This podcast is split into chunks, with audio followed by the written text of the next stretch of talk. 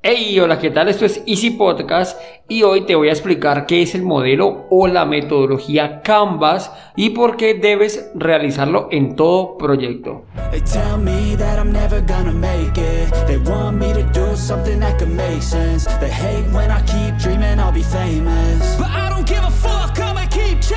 Bienvenidos a Easy Podcast, el podcast, el programa donde hablamos de marketing digital y tecnología en tu idioma. Quiero recordarte que en asisten.co tenemos desarrollo web, marketing digital y ahora cursos online con todo lo necesario, todo lo que necesitas para el marketing online para emprendedores. Esto lo encontrarás en cuemon.com. Y sin más, comenzamos.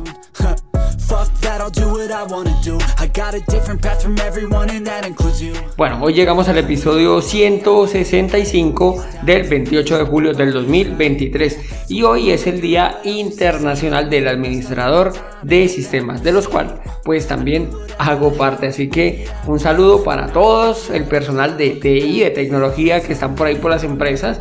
Este, esta iniciativa se dio, digámoslo así, por casualidad, porque en alguna ocasión un informático eh, se encontraba viendo como un anuncio de impresoras donde regalaban unas flores y una almohada para que descansara en los tiempos en los cuales pues era posible de su labor. Y de aquí sale el origen de este día que es el último viernes del mes de julio así que bueno desde aquí un saludito a todos los de tecnología como siempre les digo no nos buscan sino hasta el momento en que hay problemas o sea si las cosas van bien nadie llama hey cómo vas Bien, ok, vamos a tomarnos algo. Pues no, solo nos llaman cuando hay dificultades o cuando hay necesidades. Y entre otras cosas, pues siempre, normalmente vivimos como al límite, ¿no? Eh, siento que los de TI, los de tecnología, los administradores de algún sistema, pues no es que estén del todo tranquilos, eh, tienen que estar más bien habituados a los inconvenientes. Por lo tanto, pues esto ha generado como una resistencia a, a los problemas, por decirlo de alguna manera. No es lo mismo alguien que no se enfrenta a dificultades a nosotros o las personas que se encargan, administradores de sistemas, en los cuales solo asisten cuando hay problemas. Por lo tanto, siempre van a llegar en el río revuelto, siempre van a llegar cuando todo está de cabeza. ¿Y por qué estás tranquilo? Pues porque si no tenemos tranquilidad, pues mucho menos vamos a llegar a una solución. Así que, bueno, felicidades en nuestro día. Bueno, y ahora sí, como dijo el dermatólogo, al grano. Hoy quiero explicarte qué es el modelo Canvas y por qué, sí, parece así como una frase hecha, una frase de cajón, pero deberías de hacerlo siempre. Listo, el modelo Canvas es una herramienta esencial para los emprendedores, empresarios, para cualquier persona que esté arrancando con un proyecto, porque este va a ser como el, el faro, no sé, siempre lo digo, recordemos eh, siempre tener un objetivo, si no tenemos un objetivo, pues como dice mi padre, ¿no? El que no sabe para dónde va, cualquier bus le sirve. En cambio, el modelo Canva lo que va a hacer es mostrarnos un faro y además vamos a tener en este modelo vamos a tener todo a la mano los las diferentes, los diferentes escenarios o lo que podemos hacer y no, cuáles son nuestros puntos fuertes y no en, en nuestro proyecto. Entonces, eh, este modelo, bueno, un poquito así como de historia, este modelo de negocio Canvas fue creado por Alexander Osterwalder y Ives Pignero. Listo, ellos lo que hicieron fue intentar conceptualizar y diseñar un modelo de negocio de una manera visual y sencilla. Básicamente, el modelo Canvas no tiene nada que ver con eh, Canva de diseño, que lo puedes ver por internet, no vamos a confundirlo ahora, que es para crear gráficos, por cierto, muy útil si no lo conoces. Por ahí tengo un episodio donde te explico, ahora implementaron inteligencia artificial, así que la verdad funciona muy bien. Incluso hay diseñadores que ya están trabajando directamente en Canva. Pero bueno, no tiene nada que ver con esto de diseño. Esto es un lienzo, vamos a hacer una hoja y esta hoja va a estar dividida en secciones. para poder leerla, no, no, nosotros normalmente leemos de izquierda a derecha, a no ser de que seas árabe y tengas que leer de derecha a izquierda y si eres árabe, te felicito por estar escuchándome en español y entenderme. Pero no, aquí no vamos a arrancar de derecha a izquierda. El modelo Canvas arranca, es un lienzo, como te digo, que está dividido en nueve partes. Son nueve cuadros, pero no están distribuidos de la, de la, pues no están divididos así una cuadrícula perfecta. Entonces vamos a encontrar en la mitad, yo sé que de pronto si me estás escuchando y no puedes estar a la mano, se hace difícil, pero voy a intentar explicarte cada uno de los temas y luego cuando puedas le das un vistazo en las notas del programa te voy a dejar la imagen de cómo es el modelo Canvas. Incluso te puedo dejar una plantilla de Notion donde puedes editarla para que la apliques a tu negocio. Entonces como la manera de leerla arranca en la mitad. En la franja de la mitad vas a encontrar la propuesta de valor. Esta es la más importante porque tu proyecto, tu negocio, tu emprendimiento tiene que ofrecer algo y ese tiene que ser la y esta es la propuesta de valor, tiene que ser algo que realmente aporte valor a tus posibles clientes o a las personas interesadas, cómo los ayudas. Listo, entonces a los lados en la mitad va a ser va a ocupar la mitad de esta de esta hilera central, vamos a tener al lado izquierdo las actividades clave, o sea, tú qué haces, ¿de acuerdo? ¿En qué se dedica tu negocio, cuál es el core, cuál es la parte más fuerte de tu negocio. Entonces, vamos a colocar un ejemplo para que vayamos aterrizando más las ideas. Ya que es el, día del informático, entonces vamos a aplicarlo así. Esto aplica para todo, incluso hay Canvas para membership sites, hay Canvas para ámbitos personales y también para los negocios. Entonces, la propuesta de valor, vamos a suponer que es un mantenimiento de computadores. ¿De acuerdo? Entonces, esta persona, este modelo de negocio va a estar enfocado como ayudas, pues solucionando los problemas informáticos de los eh, computadores, de los ordenadores, las impresoras, bueno, a lo, que sea. ¿Qué haces? Ok, ¿qué haces? Darle solución. ¿De acuerdo? Esto es lo que tú haces. Los recursos clave sería la parte inferior, quién eres y qué tienes. Entonces, ¿yo quién soy? Listo, soy un informático que me dedico como ya sabemos, a, solucionarlo y tengo pues unas herramientas que son esenciales para poder dar la solución. Esos serían los recursos claves. Al lado derecho de la propuesta de valor vas a encontrar las relaciones con clientes, cómo interactúas con ellos. Entonces, vamos a poner que, bueno, sea correo electrónico, sea eh, algún chat de WhatsApp, bueno, como sea, que interactúes con tus clientes. Más abajo, más abajo vamos a encontrar los canales. Entonces, cómo te conocen y cómo haces llegar lo que ofreces a tus posibles clientes. Entonces aquí ya vamos a tener, listo, tenemos redes sociales, tenemos una página web. De esta manera es que me conocen, de esta manera yo logro hacer llegar mi mensaje o ofrecerles mi servicio.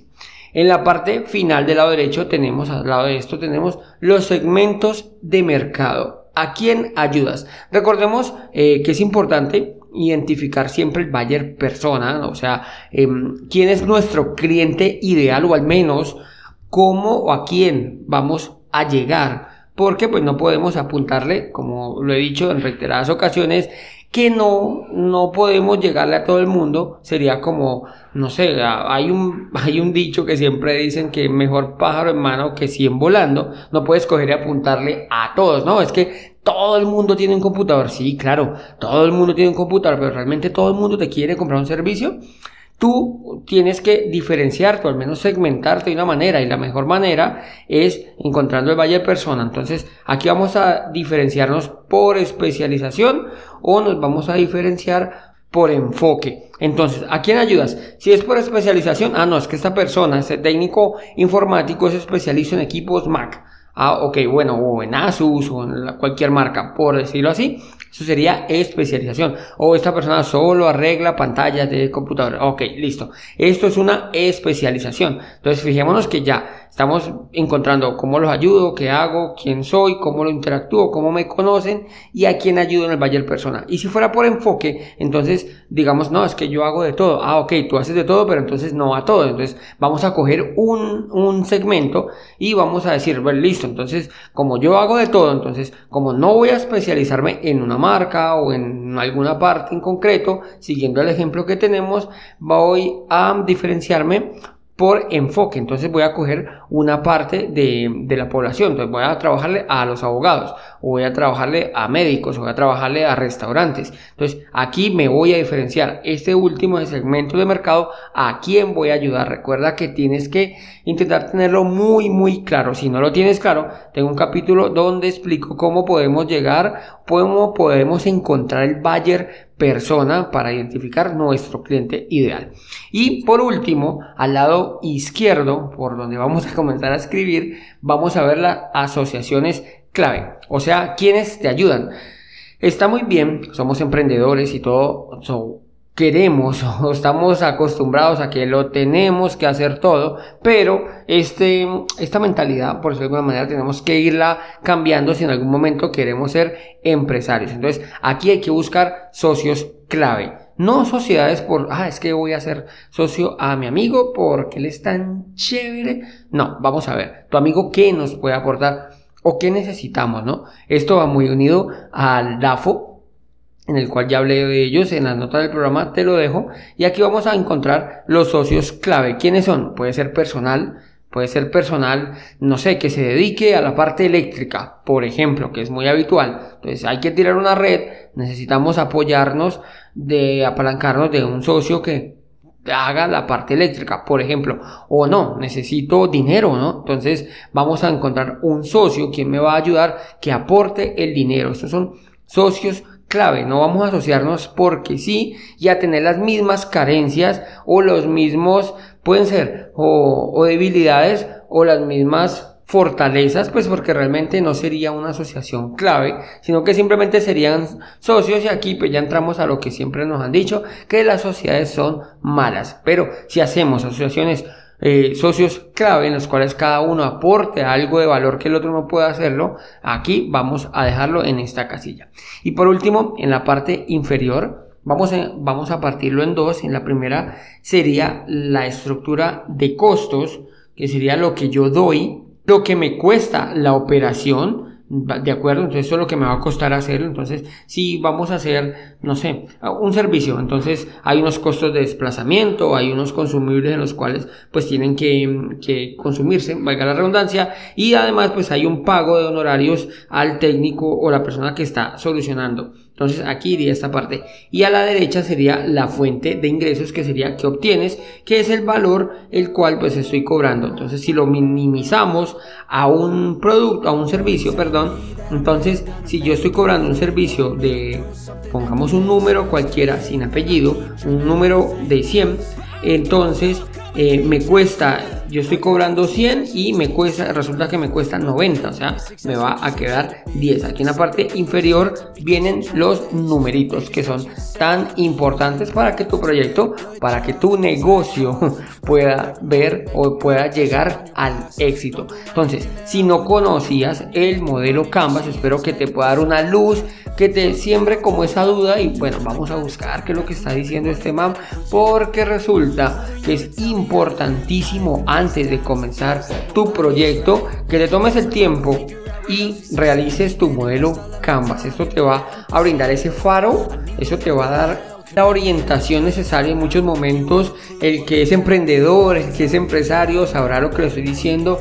Son momentos en los cuales tú ah, como que pierdes el norte y el sur, pues el modelo Canvas te va a ayudar a no perder ese faro.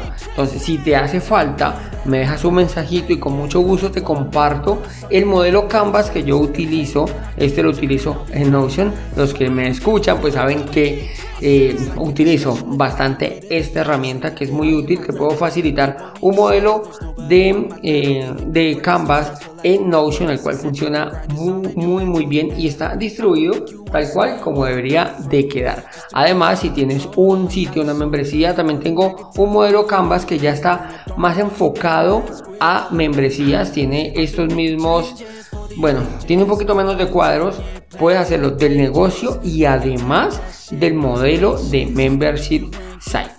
Bueno, hasta aquí este episodio. Espero que te sirva muchísimo este contenido. Y si te gustó, no olvides dejarme 5 estrellas en la plataforma que me estás escuchando.